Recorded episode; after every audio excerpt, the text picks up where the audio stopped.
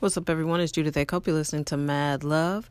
I normally don't post on Saturdays unless I'm up and out super early. But, you know, it's okay to break routine sometimes, so let's change it up. I just had one thought. Don't let anybody tell you who you are and what you're all about because they don't know. Only you know. Only you know why you were born here, put here to do what God put you here to do. So as long as somebody's standing over you acting like they know something about you that you don't know, just dismiss them because they don't know. People will talk down to you and tell you something crazy and act like they love you and they don't even know what you're about. So you have to have an eye of discernment and understand who you are and what you're dealing with. I wanted to be who I am today. I wanted that at 21. I didn't have the tools to be this at 21 because you don't know what you don't know.